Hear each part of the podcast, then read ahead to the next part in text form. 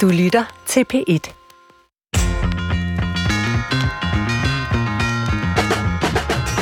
Det bliver mere og mere normalt at leve som single. Der er angiveligt mere end 1,6 millioner voksne danskere, der lever som singler, og tallet ser ud til at vokse. Er det fordi singlerne ikke kan finde ud af at danne par? Eller er det fordi det er bedre, i hvert fald for nogen, at leve som single og slippe for parforholdet? Jeg må indrømme, at jeg ikke rigtig kender personligt til singlelivet efter årtiers parforhold, så jeg håber på at blive meget klogere i dag. For uanset hvordan man ser på det, er det en kendskærning, at vores kultur understøtter singlelivet som aldrig før, og det er nok en undersøgelse værd.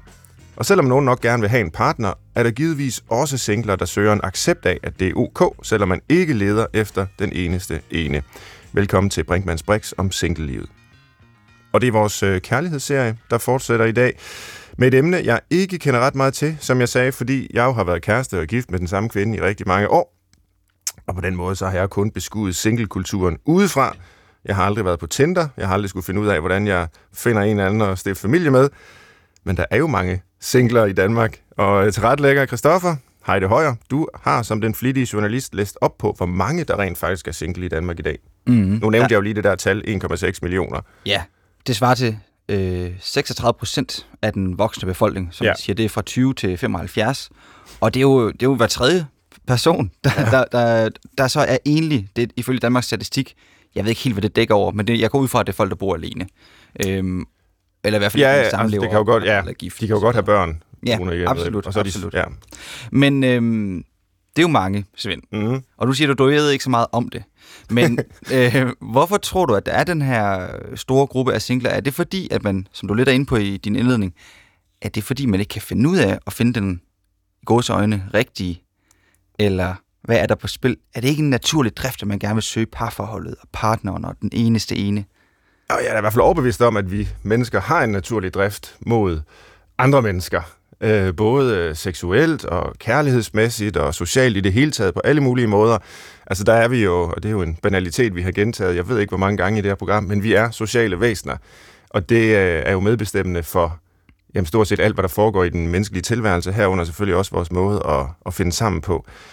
Øhm, men vi skal jo nok passe på med ikke at, med et fint ord, naturalisere det her parforhold og den her kernefamilie, og så tro, at det er måden for homo sapiens at leve på.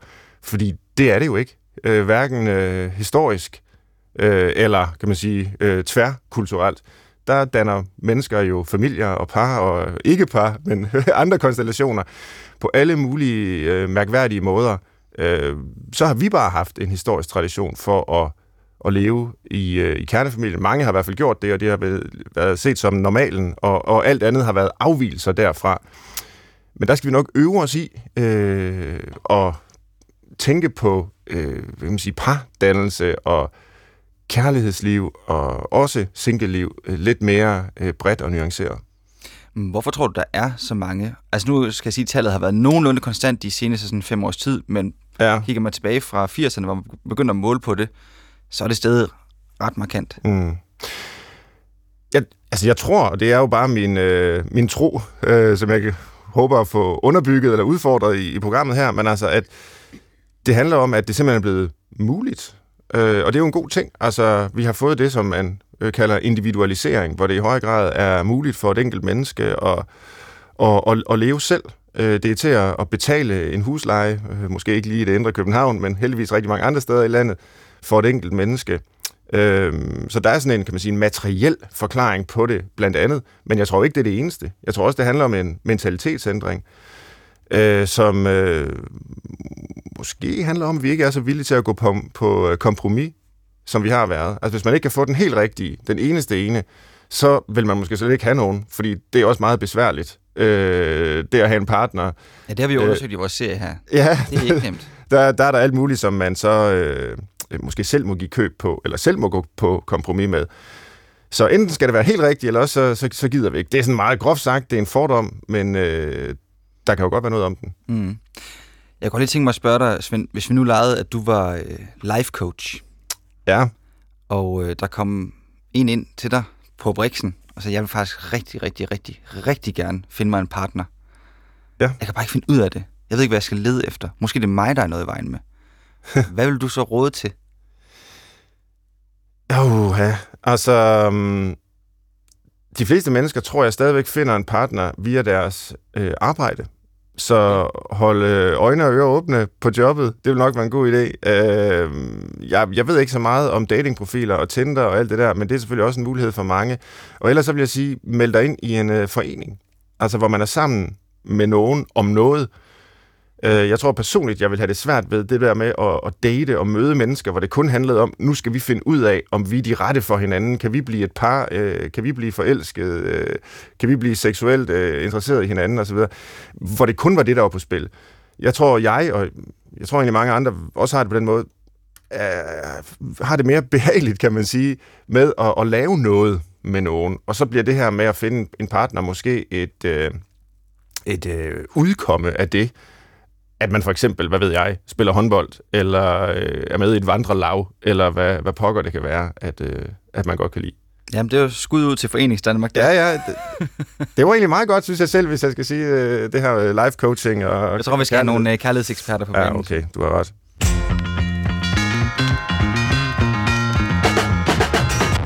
Velkommen til Brinkmanns Brix, hvor vi fortsætter forårets kærlighedstema med to dygtige parterapeuter. Den ene er Ph.D. i socialpsykologi med speciale i procesorienteret psykologi, forfatter til Derfor forelsker du dig aldrig i den forkerte, og husekspert i podcasten Hjerteflimmer her på DR, Jytte Vikkelsø. Velkommen til dig, Jytte. Tak skal du have. Og tak fordi du vil være med.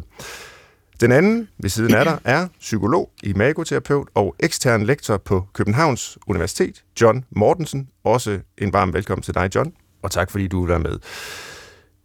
Nu kan den skarpe lytter måske allerede sidde og tænke, jamen, sagde de ikke, det skulle handle om singler? Hvorfor i alverden har de så inviteret to, der arbejder som parterapeuter med i studiet? Så lad mig lige med at, øh, begynde med at spørge jer, hvad er egentlig jeres syn på singler? Jytte Vikkelsø først. Uh, det var da et bredt spørgsmål. Ja. Øhm, mit syn på... Det der bare lige... Altså nu har jeg jo afleveret en masse man siger, fordomme right. og udokumenterede holdninger, så har du sådan nogen også? altså jeg må sige, indvendigt sad jeg og klappede i hænderne hele vejen igennem, og jeg synes, det var rigtig godt, det du sagde. Åh, oh, tak. Øhm, lettelse. Så det, der først og fremmest dukker op i mit hoved, når du spørger mig det spørgsmål, ja. det er øh, måske lidt anderledes end det, du spørger om. Nemlig, at der er jo et stigma på den titel, der hedder singler. Fordi det bredt generelt giver et signal om, at man er i sådan en midterposition og venter på at gå fra single til dobbelt. Mm. Og det er langt fra tilfældet for alle. Mm. Altså sådan et syn på, at øh, dobbeltlivet øh, er det normale, og singlelivet right. er en afvielse fra det, det unormale, som på en eller anden måde skal fikses. Ja, efter teenageårene, så bør du være dobbelt. Okay. Den kunne jeg godt tænke mig at vende tilbage til det her med, hvad er egentlig øh, det normale? Hvad skal vi betragte som normalt, og mm-hmm. hvad skal vi mhm. betragte som afvielsen? Og også den stigmatisering, og måske også selvstigmatisering, der kan ligge hos øh, right. øh, singlerne i det. Mm-hmm. Men John, samme sådan lidt brede spørgsmål til dig. Altså, singler, altså hvad er det overhovedet for et begreb? Hvordan ser du på det? Ja, altså jeg kan jo starte med at sige, at jeg har heller ikke så meget personlig erfaring med singlelivet, øh, men jeg synes jo, det er helt normalt. Øh, og jeg tror samtidig, at vi har en ekstrem stærk drift efter at få en oplevelse af at høre til, og der er nogle særlige nærhedszoner i livet, vi søger ind i. Parforholdet er bestemt en af dem. Men jeg tror også, man kan finde de nærhedszoner andre steder, kommer ikke til at ligne det, man finder i parforholdet, men de er andre steder. Mm. Når du siger nærhedszone, hvordan skal det så forstås? Jamen, det er et sted, hvor vi er trygge nok til at kunne være sårbare. Det er et sted, hvor vi var ved sammen med nogle andre og opdager, hvem vi er på en mm. lang, lang rejse. Øh, det er ikke sådan flygtige, korte møder. Jeg tror, vi har brug for den lange rejse her i livet. Mm. Og øh, hvordan er du kommet ind i det område, John? Altså, I jo begge to parterapeuter, øh, nævnte jeg. Hvorfor det, John Mortensen? Ja, men der er både Altså, der er sikkert mange forklaringer på sådan et spørgsmål, hvordan jeg er kommet ind i det. Men ja. i grunden så ligger det bare meget på sinden, at mennesker er sådan nogen, der gerne vil høre til. Øh, og det vil vi på vores arbejdsplads, det vil vi øh, alle de steder, hvor vi bevæger os. Og, øh, og derfor er jeg ligesom havnet her, fordi jeg synes, at parforholdet er en særlig scene, der giver nogle muligheder. Og så uddanner jeg jo så øh, terapeuter i at øh, håndtere den scene, som kan være vældig kompleks. Mm. Øh, Hvordan har udviklingen været på det område? Er, øh, er der flere, der er interesseret i det i dag, end der var for 10-20 år siden eller længere tilbage?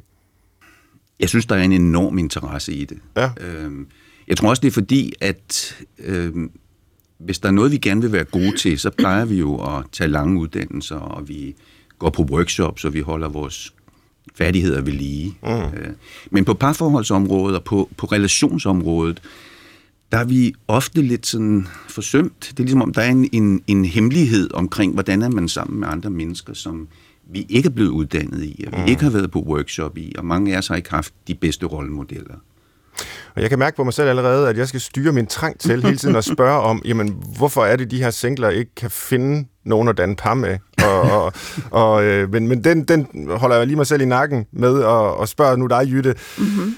Hvorfor er du endt med at beskæftige dig med, ja, så lad os så sige kærlighed, i stedet for parforhold? Right, Ja. right. Men Vi kan sagtens tale om parforhold, for det interesserer mig jo vanvittigt. Jo. Kan man så også regne ud, Men det er mere for at holde fokus på singlerne, Right. at jeg ligesom øhm, bruger der. Altså, øh, jeg har altid været dybt interesseret i, øh, what makes you tick? Hvad Mm. er det, der får en person til at føle sig i live og høre til i livet og så videre? Og så var det min egen skilsmisse for 20 år siden, der gjorde, at jeg der var sgu noget, jeg ikke, undskyld, må man ikke bande her, undskyld. Øh, der det var noget, øh, jeg ikke forstod fuldt ud. Jeg var helt sikker på, at vi skulle være sammen til døden og skældt, og det skulle vi ikke. Øhm, så det gik op for mig, at der var virkelig noget her, jeg ikke forstod. Øh, og det gjorde, at jeg begyndte at undersøge, hvad var det, vi ikke helt nøjagtigt kunne finde ud af. Øh, fordi jeg er den type, hvis jeg virkelig forstår noget, så er jeg nemmere ved at give slip på noget og komme videre. Og nu er det jo ikke fordi, at jeg vil bede dig om at udfolde din egen øh, kærlighedshistorie, men jeg bliver alligevel nysgerrig efter at høre, om du i dag så forstår det, du ikke forstod dengang, du blev skilt. Altså, dine øh, studier i området, har mm-hmm. det bibragt af den her forståelse? I allerhøjeste grad, ja. Okay, hvordan? Øhm, altså, jeg kommer jo med en vanvittig hypotese, kan man sige. For mig er det en exact science. Øh, om hvad der skal til for, at man forelsker sig, og hvad der skal til for, at et parforhold øh, er vellykket. Og øh, jeg, er, jeg har ikke den holdning, at man nødvendigvis skal blive i et parforhold, og man nødvendigvis skal få det til at fungere, fordi nogle gange, så er det altså en bedre løsning, folk går fra hinanden. Øh, men jeg tror, havde min daværende mand og jeg forstået det, jeg forstår i dag, så tror jeg, vi nok stadigvæk havde klaret den. Nå, det er alligevel en, det er Det er en noget af en erkendelse. påstand, ja. Ja. Hvordan har du det med den påstand? Altså, så, Jamen, jeg har det super fint, okay. fordi jeg er faktisk meget, meget glad for, at vi blev skilt, fordi det satte mig på et spor i mit liv, jeg aldrig ville have Mm. trådt ind på, hvis det ikke havde været for skilsmissen. Så jeg er faktisk meget lykkelig, men har et rigtig fint forhold til min eksmand i dag. Og Jytte, hvis vi så springer fra øh, de personlige øh, dimensioner til de almene og ser mm-hmm. på de her singler, Ja. og det er jo, de er jo vidt forskellige, så Ja. det er nok umuligt ligesom at portrættere singlen som Ja. en arketype eller en idealtype. Men kan man alligevel sige noget om dem? Altså, hvem er de? Øh, hvilke former for øh, singler eller singleliv øh, findes der? Hvad, hvad er den typiske Jeg, single? jeg tror, der er typisk to Mm. slags singler. Der er dem, der virkelig inderligt og dybt længes efter at høre til med en anden person, ligesom at have et vidne i sit liv. Mm. Øhm, og så er der sådan nogen som mig selv, der bare stortrives med at være alene. Øhm, og simpelthen, altså jeg, jeg siger jo, at min store kærlighed er selve livet i dag. Jeg er 71, så jeg har også en vis ret til at sige det. Mm. Øhm, men jeg synes jo, at det at høre til i livet på godt og ondt, det må være noget nær det største, man kan opnå. Øhm, jeg tror, at øh, John snakkede om at, at høre til, og, og det har vi jo alle sammen en rigtig, rigtig dyb længsel efter at høre til. Øh, men man kan også høre til i sig selv. Øh, og tit så er det jo, at man søger at høre til i en anden, fordi man ikke rigtig kan finde ud af at høre til i sig selv. Mm. Så der vender du det jo nærmest om, hvor vi mm. før var inde på, at man skulle måske passe på med ikke at tale om single-livet som en mangel, som fravær af et parforhold. Men nu siger du nærmest, at den, der er et parforhold, måske er en, der ikke kan holde ud og være bare med sig selv. Det er jo heller ikke rigtigt, fordi øh, hvis der er noget, der er et øh, hurtigt tog til selvudvikling, så er det parforholdet. Der er ikke noget sted. Hvis du forstår, hvad man kan, og hvordan man kan se på parforholdet, så er det simpelthen den størst mulige øh, hvad hedder det, mulighed for selvudvikling. Og der må man jo sige, hvis man er single, så har man jo også meget mere kontrol til en vis grad over sit liv, og kan sørge for, at der hovedsageligt sker de ting, man selv har lyst til, der skal ske. Mm. John, øh, vi har jo kredset lidt om den her tese om, at øh, single-ordet og den måde, vi taler om singler på, er at tale om et fravær af noget. Altså, at parforholdet er udgangspunktet, single-livet er afvielsen. Øh, og det lader til, at, at, at Jytte, og jeg synes også, at jeg selv mener, at det er en fejl, men hvordan ser du på det?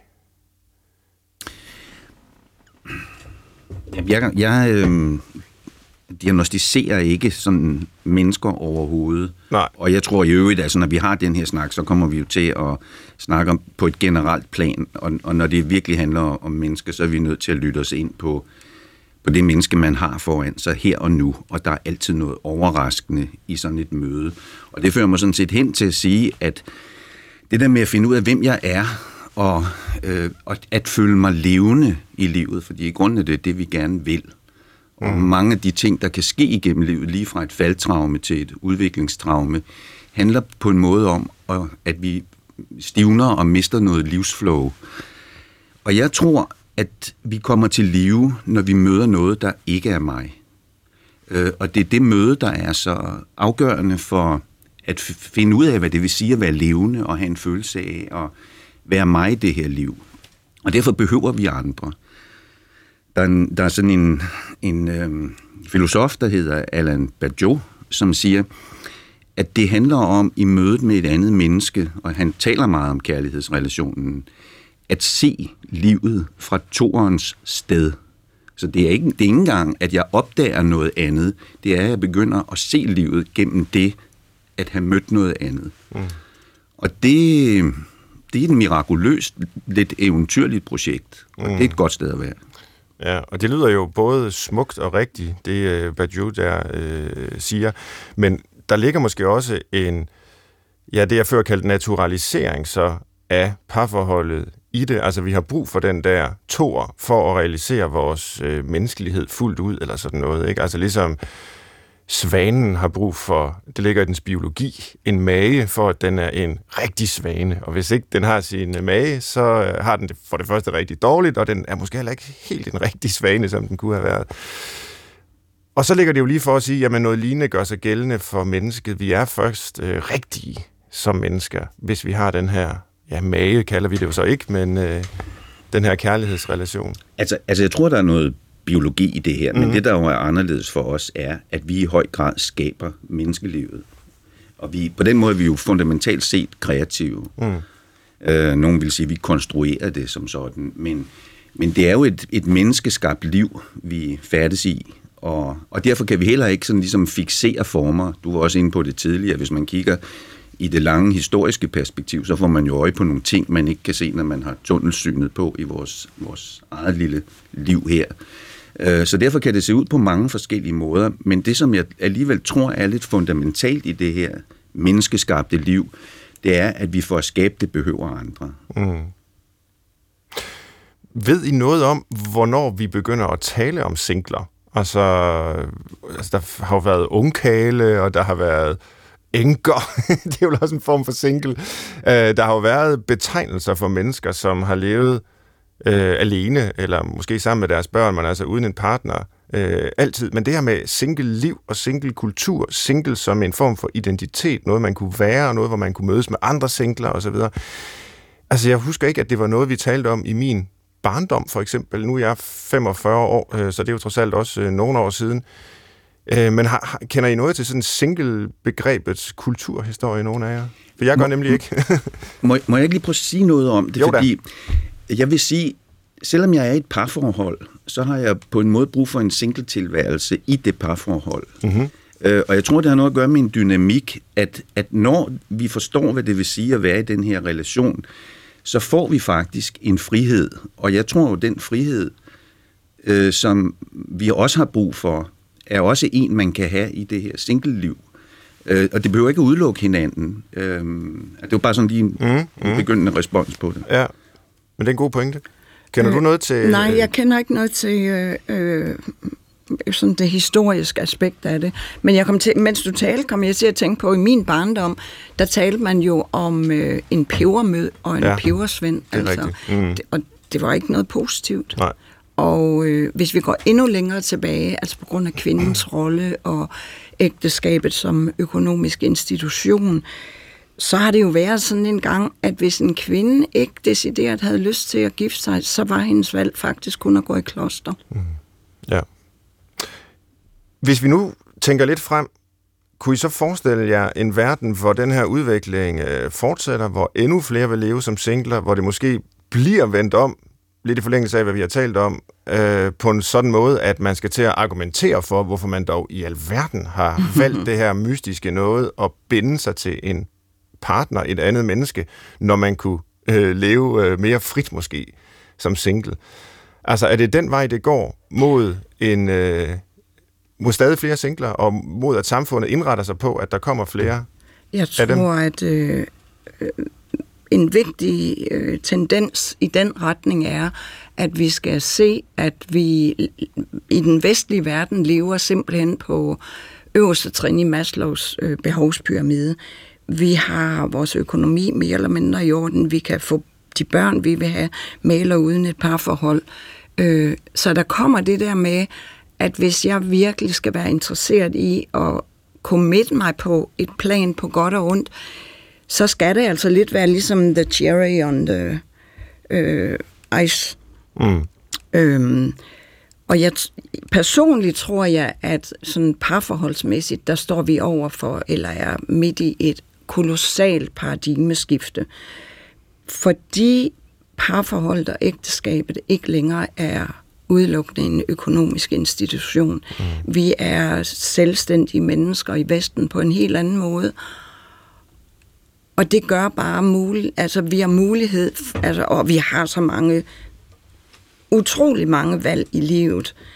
Og alle de her ting, de ligesom øh, danner the perfect storm for øh, et paradigmeskifte i forhold til, hvordan vi plejede at se på ægteskabet og parforholdet. Øhm, Ja, sociologen Anthony Giddens øh, udviklede jo for efterhånden mange år siden begrebet det rene forhold til at beskrive vores øh, opfattelse af parforholdet. Og med det rene, der mente han, at det, måtte, det skulle være rent følelsesbaseret og ikke sådan besmittet med praktikaliteter og økonomiske hensyn. Man skulle ikke blive sammen, fordi man ikke havde råd til at blive skilt, for eksempel. Øh, og og han, han mente, og mener vel stadigvæk i dag, øh, og, og det er jo i forlængelse af, hvad du siger, Jytte, at øh, det er følelserne, det er kærligheden, og ikke ydre nødvendigheder, der øh, holder sammen på øh, kærligheden og parerne i dag. man kan sige, der, er jo en, der kan være en bivirkning, og jeg, jeg mener også, mm. det han siger, det ligesom er, at øh, med den fremstilling af parforholdet, så kan det meget nemt ende der, hvor man ligesom spørger sig selv, hvad er der i det for mig? Ja. Og hvis der ikke er noget, så er jeg den, der er gået. Mm. Øh, og, og det, som jeg tænker er med kærligheden, det er, at den dybest set er fyldt med overraskelser.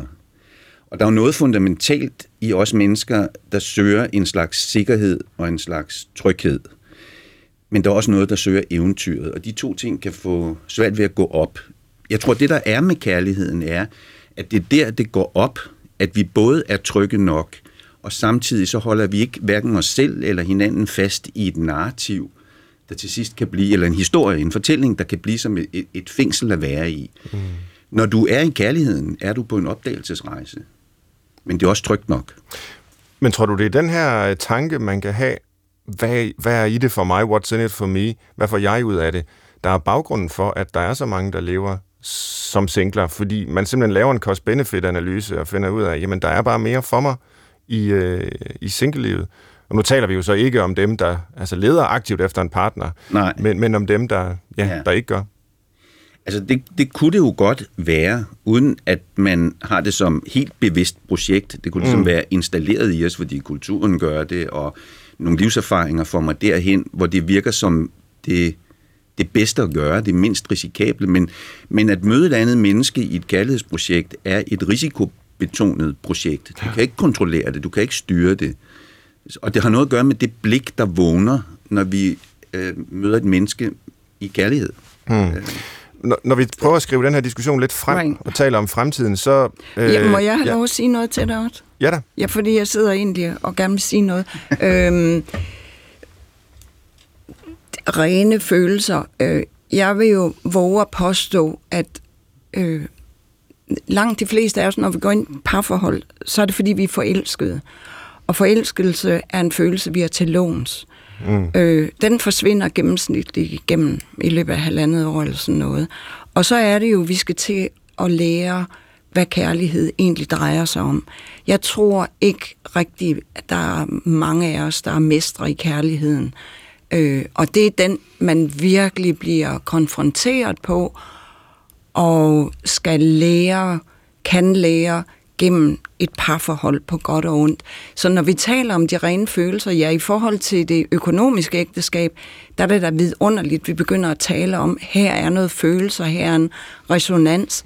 Men siden der ikke er nogen af os, der sådan rigtig for alvor har lært, hvad det kærligheden egentlig drejer sig om, så er det jo helt tydeligt, at når konflikterne kommer, øh, så vil alle vores overlevelsesstrategier, alle vores forsvarsmekanismer, de vil gå ind og overtage, og der er som regel ikke ret meget øh, plads til kærligheden, når det kommer. Så det smukke ved kærligheden, eller ved ægteskabet, eller parforholdet, er jo, at man indser, at det faktisk er konflikterne, der bærer den største gave til os, hvis vi forstår, hvad de drejer sig om. Mm. Fordi det gennem lære at forstå, hvad der egentlig ligger på bunden af konflikter, at vi kan lære at møde kærligheden. Så den rene følelse, det synes jeg er et dobbelt, hvad hedder det på dansk? Øh, dobbelt ikke et svær. Fordi mm-hmm. de rene følelser, det kan vi sige, om det er, når vi har overskud og ser det andet menneske som det smukkeste, vi kender. Men hvad med de øjeblik, vi ser det som det værste menneske, vi kender?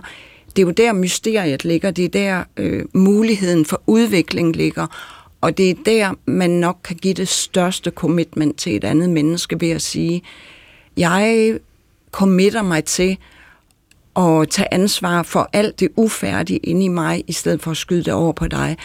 Så på grund af det, så får jeg sådan, hvad betyder de rene følelser? Fordi for mig er en ren følelse måske kærlighed, og det er måske mig, der er stereotypisk i den måde, jeg tænker om den rene følelse på. Mm. Når vi øh, taler om, hvorvidt den her udvikling fortsætter, så er der noget, der tyder på, at ja, det, er jo, det ved vi faktuelt, der bliver flere og flere singler, øh, og sådan har det været hen over en årrække. Øh, samtidig så ser det faktisk ud til, at flere og flere øh, folk her i Danmark mener, at parforholdet er en, eller at lykken er betinget af parforholdet. Altså at man får ligesom fuldendet sit liv og blive lykkelig, skal have en partner. I 1999, i det der hedder øh, altså Danskernes Værdiundersøgelse, professor i sociologi Peter Gundelak har stået for det gennem rigtig mange år, og i 99, altså for godt og vel 20 år siden, der var 35 procent af de adspurgte enige i, at en fast partner er en betingelse for at blive lykkelig. Og øh, cirka 10 år senere, der var det tal steget til 43 procent. Øh, der var det en form for modsætning, måske endda et paradoks i det. Altså, øh, flere og flere lever alene. Flere og flere mener, at en partner, et parforhold, er en betingelse for lykken. Det er jo ret ulykkeligt i virkeligheden. John Mortensen, hvordan... Øh... Altså, jeg ved, du fik mig pludselig til at tænke på en udsendelse, jeg så om forholdene i Japan, og man kan jo ikke altid ja. sammenligne på tværs af landegrænser, men, men der var de altså nået så vidt, så de nu havde øh, kurser i bare at gå rundt hånd i hånd Øh, på gaden. De henvendte sig til et bureau fordi de havde mistet alle de sociale kompetencer, der knyttede sig til at være sammen med et andet menneske. Og de foretrak sådan set tegneseriefigurer, fordi det var meget øh, mindre kompliceret. Øh, og jeg tror, Jytte var inde på noget før, som... Altså, det var det med commitment. Altså, de fleste relationer, du er i, kan du på en eller anden måde vælge at gå fra. I det øjeblik, du går ind i et parforhold, så forpligter du dig virkelig. Mm. Og nu taler vi jo 24 timer i døgnet. Det er jo, altså, det er jo meget konkret. Når jeg vågner, og når jeg går i seng, mm. er der et andet menneske. Øhm, og det er jo en helt anden scene, end dem, jeg sådan pendler ind og ud af, som kan være super værdifulde. Jeg, igen, jeg siger ikke, at det ene er normalt eller ikke normalt. Jeg siger bare, at det er en særlig scene at møde dig selv og et andet menneske i, når du går ind i et parforhold. Mm. Mm. Enig. Jeg vil også gerne tilføje noget, fordi jeg er jo single, og jeg sidder lidt, jeg sidder lidt med en subtil følelse af, der er et eller andet, der mangler at blive sagt omkring det at være single. Ja. Øh, på den positive, mm. øh, selvvalgte, måske fremtidige måde at være single på. At, øh, øh, fordi vi har talt meget om, hvad er det, der kan... Altså, lad mig sige, jeg synes, når det lykkes for to mennesker, det er sådan cirka noget af det smukkeste, der kan ske i livet.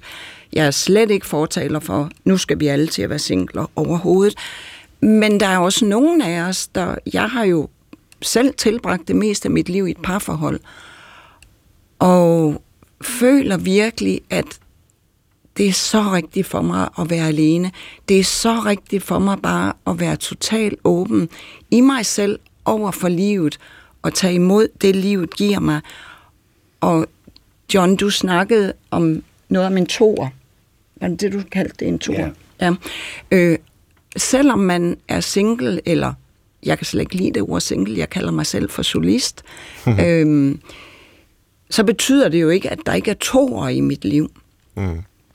Jeg har voksne børn, jeg har barnebarn, jeg har venner, der virkelig stiller mig til ansvar og konfronterer mig, hvis jeg ikke opfører mig ordentligt og vice versa. Altså man kan jo stadigvæk have toer i sit liv på så mange andre måder. Jeg bliver bare nødt til at øh, slå et slag, for jeg føler, at der er en ganske subtil lille mangelfølelse i det der med at være alene. Ja. I den måde, vi taler om det på. Jamen, jeg er fuldstændig enig, og altså, jeg kan også høre på mine egne spørgsmål, mm. øh, hvis jeg skal være selvkritisk, og, og det er jo nok sundt at være her, at jeg falder hele tiden tilbage i antagelsen om, at right. singlen er øh, halvfærdig, halvfærdig ja. øh, ufærdig, eller, ja, og, og skal bare forstå ja. øh, parforholdets glæder, ja, eller være så fordi, heldig at finde den rette, og så vil personen blive, mm-hmm. blive fuldendt. Det kan jo være, det er rigtigt. Altså, at der er sådan en essentiel søgen efter toren i, i, i den her øh, forstand, som John taler om, altså hvor, hvor det ikke er børn eller børnebørn eller venner, der kan være det. Det kan også være, det er forkert. Altså det kan være, det er en helt forkert præmis, og det er jo sådan set det, jeg hører dig sige, Jytte. Øh, altså præmissen om, at, at man er ufuldendig, øh, ufærdig, som, som single er, er falsk. Ja. Må jeg, jeg ikke korrigere jeg mig føler selv? mig øh, helt i mig selv. Jeg føler ikke, at der er en anden halvdel, der går et eller andet sted i verden. Jeg skal bare finde vedkommende. Jeg føler, at jeg har fundet den helhed i mig selv. Og det er jo det, Jung kalder for individuationen, hvor du i anden halvdel, halvdel af dit liv øh, virkelig udfolder det, han kalder selvet med stort S. Mm. Og jeg føler, det er den rejse, jeg er på. Det betyder ikke, hvis jeg lige pludselig møder en mand, og det står gnister imellem os, så vil jeg sige, uh, gå væk. Slet ikke. Men jeg har ikke længselen efter det mere. Nej. Du vil korrigere dig selv, John, sagde du? Ja, altså jeg vil sige, altså det der med at parforholdet er det en særlig scene. Det er jo også en særlig scene, hvor det kan gå rigtig galt. Mm. Øh, ja. Og det viser statistikken jo alt om. Right. Så der er ingen garantier der. Øh, oprindeligt er vi jo totalt forbundne. Vi starter i forbundethed. Mm. Og hvis jeg bare kigger på mit eget liv, så vil jeg kunne komme i tanke om møder med andre mennesker, toeren, mm. øh, hvor det i et splitsekund har forvandlet noget. Så det behøver ikke nødvendigvis at være et møde, der er langvarigt, øh, for at man kan møde sig selv. Øh, jeg kan huske en lærer, som på et meget kritisk tidspunkt bukkede sig over mig i en sygeseng, hvor alt var opgivet og sagde, det skal nok gå. Wow. Og næste dag var jeg rask. Det var et særligt møde, som jeg havde brug for som 17-årig. Øh, og den slags møder er der jo masser af, mm. og det kan man have i et single-liv. Hvis man skal sætte tingene på spidsen, og nu, jeg har også sådan en øh, filosofisk baggrund, hvor man jo i filosofien godt kan lide at lave sådan nogle øh, tankeeksperimenter. Mm-hmm. Så nu afprøver jeg lige et på jer, som jeg sad og øh, kom i tanke om her. Altså, det er klart, hvis nu man sammenligner den øh, ulykkelige øh, person i et parforhold med den lykkelige single, så vil alle vælge at være den lykkelige single. Hvis man sammenligner den øh, øh, ulykkelige single med den lykkelige person i et parforhold, så vil alle vælge at være den lykkelige person i et parforhold. Men hvis man kunne forestille sig, for eksempel på vores børns vegne, at vi kunne ligesom øh, påvirke deres skæbne, så de enten fik et langt og lykkeligt liv som singler, eller et langt og lykkeligt liv i et parforhold. Hvad vil vi så ønske for dem? Er det overhovedet et meningsfuldt spørgsmål? Det er et sjovt spørgsmål. Det synes jeg ikke, det er, fordi jeg synes, det er lidt et spørgsmål på linje med, øh, hvis du kigger på dine børn, vil du helst, at de er homoseksuelle eller heteroseksuelle? Mm. Og jeg vil personligt være totalt ligeglad, så længe de er lykkelige i de valg, de gør. Og jeg synes, det er lidt det samme mm. dilemma, der bliver sat op. Hvad siger du, John? Altså, jeg synes, det er et, et skægt spørgsmål, og, øhm, og noget i mig vil svare fuldstændig, ligesom Jytte lige har gjort. Men samtidig så tvinger du mig alligevel til at overveje igen det her med andethed og at møde et andet menneske og den lange rejse. Man siger jo sådan, at øh, den, den ukendtes psykologi, når vi, når vi benytter os af den, så er det fordi, vi ikke kender mennesker ret godt. Mm. Øhm, når vi kender mennesker lidt bedre, så ved vi, hvilket parti de stemmer på, hvilke venner de har, hvilke hobbyer de har. Hvis vi virkelig kender et menneske, så er det fordi, vi ved noget om, hvor de kommer fra, mm. og hvor de er på vej hen. Og derfor kan vi forstå, hvor de er nu. Det kræver, at du siger ja til rejsen. Mm. Og derfor er der jo noget i mig, der vil sige, tag i hvert fald den rejse med en eller anden, og ikke bare alene. Lad være med at gå på dine fødder alene gennem livet. Mm. Men det er jo fortsat, forudsat, at man prøver på at undgå mødet med hinanden. Fordi hvis man føler dybt i sig, mit, min vandring i livet mm. er fantastisk alene, yeah. så er der ikke nogen mangler i det. Men hvis man vælger at gå alene, fordi det er nemmere, og man vil undgå nogle besværligheder og nogle yeah. konfrontationer i sig selv, så er jeg fuldstændig enig med dig, John. Der er jo også masser af spirituelle retninger, right. som siger, at øhm, du, kan, du kan søge det, vi taler om her, øh, nærhed og forbundethed, øh, i en spirituel dimension. Ikke mm. hvor du mm. forsvinder fra verden, men hvor du mm. virkelig lander på jorden. Right. Mm. Så i sidste ende er du forbundet. Og, og mange gange vil de sige, at den afhængighed, du satser på ved at søge efter den eneste ene, er en vilfarelse. Mm. Øh, right. At du ligesom må opgive den for at få fred. Øh, men det du så kommer hen til, er i virkeligheden en fundamental forbundethed. Øh. Der er i hvert fald en ting, der er helt sikkert. Uanset om du er i et parforhold, eller du er alene, eller hovedsageligt, hvis du er i et parforhold, det bliver i bund og grund et kæmpe møde med dig selv, fordi den anden person vil være det dybeste spejl, du nogensinde vil møde på godt mm. og ondt.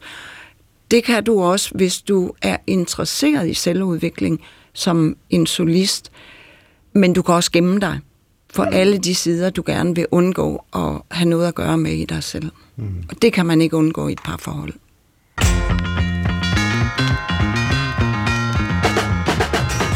Du lytter til Brinkmanns Brix på P1 med gæsterne Jytte Vikkelsø, der er terapeut, forfatter til Derfor forelsker du dig aldrig den forkerte, og John Mortensen, der er psykolog og parterapeut. Og vi taler om singler. Og det gør vi faktisk, fordi en hel del af jer lyttere har ønsket det. Er det ikke rigtigt, Christoffer? Heidi Højer, vores tilrettelægger. Jo, det er det i hvert fald. Der er rigtig mange, der har skrevet og spurgt om alle mulige delinger af det her såkaldte single-liv. Især var der faktisk rigtig mange efter vores første program i Kærlighedsserien om parforhold, der i netop måske også, hvad det kommer frem her i snakken, øh, var irriteret på os, fordi vi fokuserede så meget på det gode ved at være i et parforhold, ja. og hvor meget man skulle kæmpe for at blive i det, og så videre, mm. så videre, så videre. Men heldigvis var der en masse vakse øh, solister derude, der så skrev til os øh, med nogle gode spørgsmål. Og jeg vil egentlig bare stille nogle af dem videre. Jeg har lidt øh, formateret rundt på dem, men øh, det første her, det handler ligesom om øh, den evige øh, søgen, hvis man kan sige det sådan. Det er, det lytter skriver det her med, at der er så utrolig mange singler, men mange, mange, mange af dem er så også på datingsider, Tinder osv. Og er det ikke bare et vidnesbyrd om, at vi simpelthen har en kultur, der ikke kan finde ud af at rumme, øh, hvad kan man sige, en øh, lykkelig single, en lykkelig solist. Vi bliver hele tiden påduttet og skal stå til ansvar for vores øh, enlighed, og du får alle de her tilbud, som du skal hoppe på for at finde en. Det er simpelthen der er formålet med en datingside. Find en. Er det et, øh, er det et problem? Øhm, den der evige søgen, at den kender vi jo alle sammen dybt, dybt inde i os selv. Og jeg vil være så fræk og vil mene også velbegrundet, når jeg siger, at den evige søgen er en evig søgen efter dig selv, lige meget hvor du søger henne. Der kommer du på hurtigtoget i et parforhold, i mødet med dig selv, og er du stor nok til at rumme dig selv på godt og ondt, så kommer det til at gå rigtig godt i parforholdet. Øh, men hvis du ikke er klar over, hvad du selv søger, og ikke ved, at i sidste ende, der søger du efter mødet med dig selv, så tror jeg, du far vild i togen, og så bliver det sådan noget swipe right, swipe, uh, swipe left på Tinder og så videre. Og det tror jeg bliver en meget ulykkelig og frustrerende oplevelse langt de fleste øh, gange, du prøver det. Jeg må lige hurtigt til, spørge dig så, Jytte, hvad, hvordan finder man så sig selv i godsøjen? Øh, altså, der er jo for eksempel de der ord alene og ensom. Og vi er jo alle sammen frygtelig bange for den der ensomhedsfølelse, fordi den er, den er så øh, forfærdelig ødelæggende øh, øh, for os selv. Øh, og der er det jo tit, vi løber væk fra ensomhedsfølelsen, og vi ved ikke, hvor vi skal løbe hen, så vi løber alle mulige steder. Vi løber hen i kærlighedsaffærer, vi bliver shopaholics, vi går ud og køber ting, vi får nye møbler. Øh, vi ved ikke, hvad vi søger efter.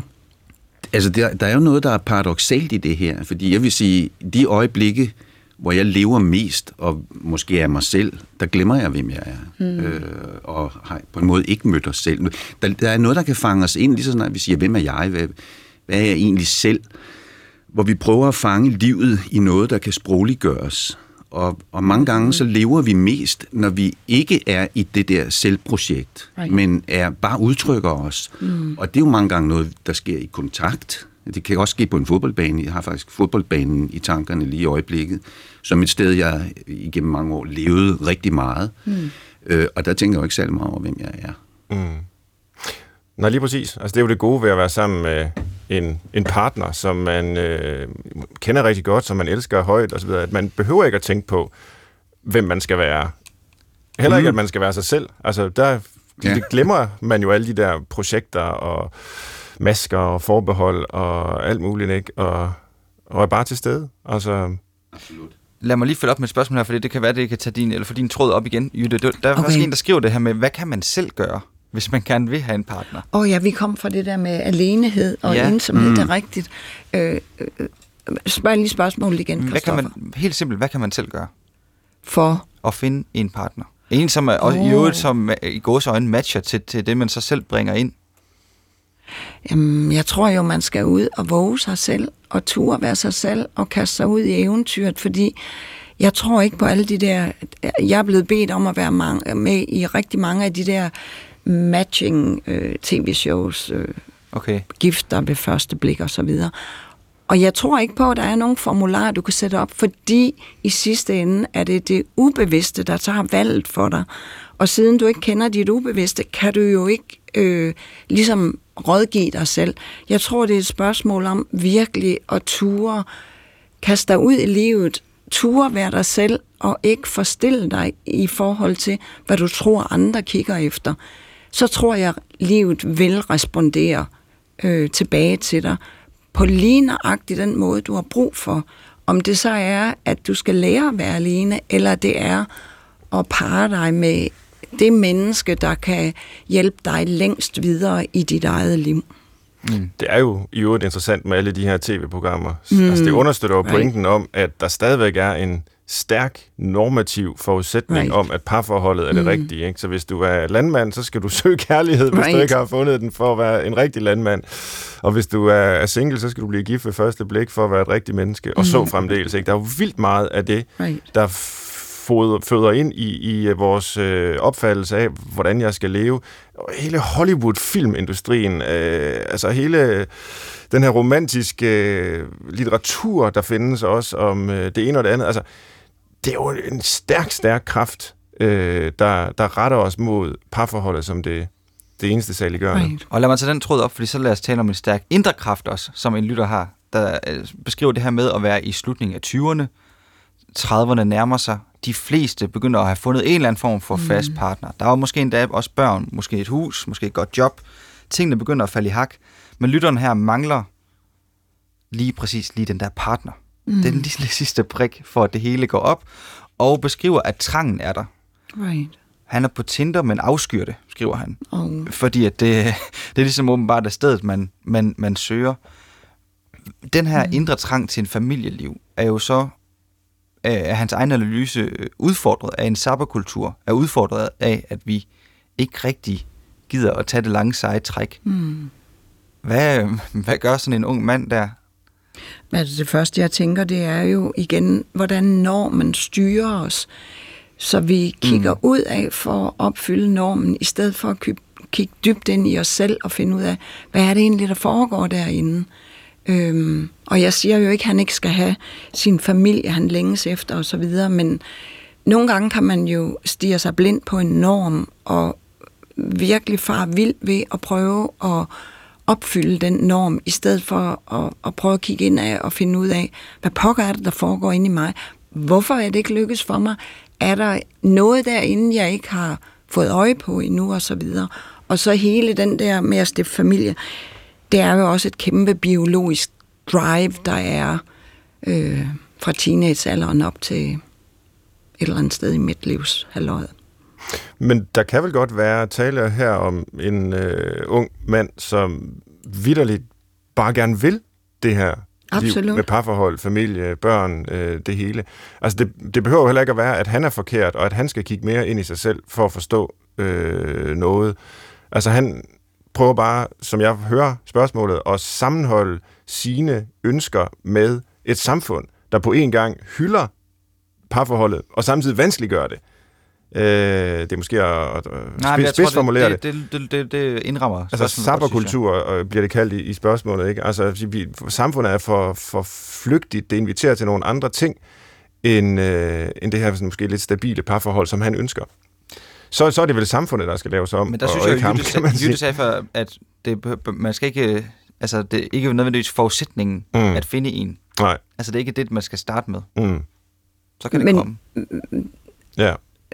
der er jo også, altså, og det tror jeg, John har været lidt inde på, at der er det der med, at man sapper om, altså man har så mange valg i livet, og man har et idealiseret billede af, hvad et parforhold er. Mm. Et parforhold er også så besværligt. En masse rod og en masse grimhed og en masse alt muligt andet, og så kan det være det smukkeste overhovedet her på jorden.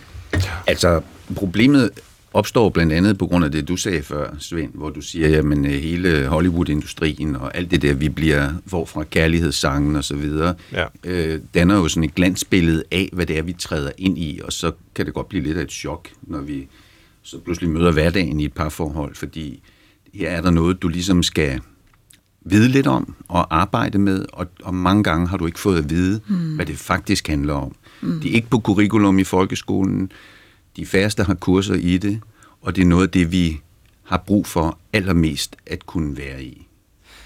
Jeg har lige en sidste ting. En, øh, vi har nogle gange en lynrunde. Så øh, her der var en, øh, en øh, faktisk et par øh, singler, der skrev ind, som var stolte singler, eller måske lidt ligesom dig, det, solister, mm-hmm. som skrev, men øh, at det mest provokerende, de så møder, det er jo netop den der fordom eller normerne. Hvornår finder du så en? Man sidder til familiefesten, man er egentlig glad, har det godt med sig selv, har måske også noget af de ting, man gerne vil i sit liv, og så kommer onkel Helmut og siger, hvad så? Skal du ikke have dig en kæreste? Hvad svarer man der? Øhm, Det er et godt spørgsmål. Hvornår finder du mod til at blive skilt, onkel Helmut? Right. Eller man kunne svare, at jeg er, er kæreste med mig selv. Hvad tror du så, der vil blive sagt tilbage? Et eller andet flabet normativt. Men er det ikke også lidt mærkeligt, Jytte Vikkelsø? Jo, altså, men jeg- er det ikke mærkeligt altid at få at vide, at man skal ud og, og finde en anden for at blive anset Jo. for at være et fuldkommen menneske? Altså det ene Bestemt. er sgu da lige så mærkeligt som det andet. Ja, det kan man selvfølgelig sige på den måde. Ja, men jamen, det, jo- jeg, det slog mig bare, jeg læste Jamen, jeg i avisen godt, for nogle år siden en, en person, der er blevet gift med sig selv. Åh oh, ja, Øh, og det, det blev jo- ligesom festligholdt, og det, det blev en Right. mediehistorie. Og det er Right. selvfølgelig altså langt ude, og det er jo derfor, det blev øh, omtalt på den Right. måde over i verdens aviser. Men det er måske også udtryk for Øh, et eller andet mærkeligt paradoks her, at man på den ene side vil være en stolt solist, øh, og er det måske også helt oprigtigt, men samtidig så vil man gerne, øh, hvad kan man sige, abonnere på hele den her kultur, der kommer fra parforholdet, altså med et ægteskab og nogle øh, festligholdelser, som man jo har overalt i verden, når, når mennesker finder sammen i forskellige konstellationer. Det vil man også gerne tage på sig som, øh, som single. Altså man vil have det bedste fra alle verdener. Der er jeg ikke jeg. enig med dig, Svend, Nej. fordi nu taler jeg personligt igen som solist. Jeg har ikke nogen forestilling om, at jeg skal have det bedste fra alle verdener. Nej. Jeg øh, er måske, fordi jeg er så nørdet og introvert og alt det, man kan sige om mig, jeg har kun et ønske, og det er at virkelig finde ud af og folde ud, hvem pokker er jeg. Altså, jeg er i sidste del af mit liv, og den dag, jeg ligger på dødslejet, der vil jeg gerne kunne sige, hold dig helt op, hvor var det en spændende rejse. Jeg synes jo ikke, der er noget større end at være vågen og øh, modig og nysgerrig og bare møde det liv, der kommer dig imod, øh, i stedet for at følge nogle normer om, hvad man bør, og øh, nogle øh, sociale kriterier for, hvad succes er. Men det er vel også en norm, du taler for? Altså Hvordan? normen om, at man Ja. skal lære sig selv at kende, og man skal møde livet øh, modigt, Jamen, det og leve det fuldt sige. ud, og så videre. Altså det er vel faktisk en meget, kunne man sige, fremherskende norm i, i den Øh. kultur, vi har, ikke? At man skal være sig selv, og autentisk, og modig, og så videre. Men, men øh, okay, som overskrift, ja. Men hvis du går ind i de begreber, øh, at være autentisk og vide noget om, hvem du er, og hvad du egentlig drejer dig om, altså, så er det jo ikke læng- længere en norm, fordi så er du parat til at gå ud på de små sidestier. Mm. Det, det der er jo lidt af dilemmaet her, er, at vi forsøger at sige noget, fordi vi skal sige noget. Mhm. Mm-hmm. Øh, og så kommer vi til at sige noget, der hele tiden vil være lidt forkert. Øhm, og øhm, når man, hvis man sidder med et menneske, så synes jeg, at kunsten er, hvad enten du gør det professionelt, eller du gør det i dit eget liv, at kunne annullere alle dine fordomme. Right. Og komme væk fra alt det der, som kulturen har installeret i os, og blot lytte. Og virkelig lytte.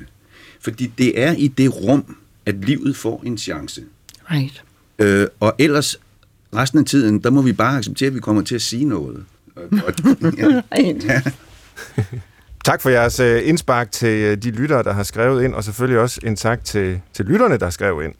Og så det aller sidste, vi har som fast punkt i programmet, det er vores liste, hvor vi prøver at vende tingene lidt på hovedet, øh, men samtidig måske på en halvsatirisk måde giver noget videre, som man så kan øh, lytte til og måske bruge derude. Tre gode råd til at forblive single, hvis du ønsker en partner. Altså, øh, har I indspark til den? Sådan forbliver du single.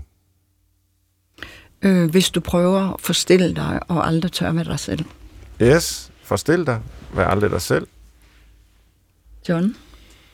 Ja, altså, som jeg sagde, vi var lidt inde på snakken her i virkeligheden først. Det var at blive ved med at bære maske. Den her coronatid har jo givet masser af idéer til, hvordan du Ah, kan ja. isolere dig. Og, øhm, Så det er lidt det samme som at, at væk. forestille sig, men det, det er faktisk en bogstavelig maske, Right. man så skal bære. Og Ja, så, øh, ja. så skal du sørge for, at du aldrig nogensinde viser, øh, øh, giver signaler til, at du er interesseret i et andet menneske. Ja, hold dig tilbage med Mhm. mm-hmm. at interessere dig for andre. Kan vi komme op med flere? Det kan faktisk øh, rigeligt, synes jeg. Tre gode råd. Hvis man følger dem, så skal man nok øh, forblive single. Og i det ligger der ikke noget som helst om, at øh, jeg eller vi mener, at man er forkert, hvis man er single. Det synes jeg har været et godt omdrejningspunkt for udsendelsen øh, at det kan være akkurat lige så god en måde at eksistere på i livet, som at være i et parforhold, så længe man selvfølgelig øh, føler, at man hører til og bliver set af andre mennesker, så behøver det ikke partout at være en livspartner. Du har lyttet til Brinkmanns Brix på P1 i dag om singlelivet. Tak til vores gæster, der virkelig har leveret gode og skarpe indsigter om kærlighedslivet. Det var Jytte Vikkelsø, der er terapeut, Ph.D. i socialpsykologi med speciale i procesorienteret psykologi. Og du, Jytte, kan høres hver uge i podcasten Hjerteflimmer i DR's app DR Lyd. Den anden var John Mortensen, som er psykolog, imagoterapeut og ekstern lektor ved Københavns Universitet. Tusind tak til jer begge to. Til retlægger var Christoffer Heide Højer. Jeg hedder Svend Brinkmann. Vi er tilbage næste onsdag. Tak fordi du lyttede med.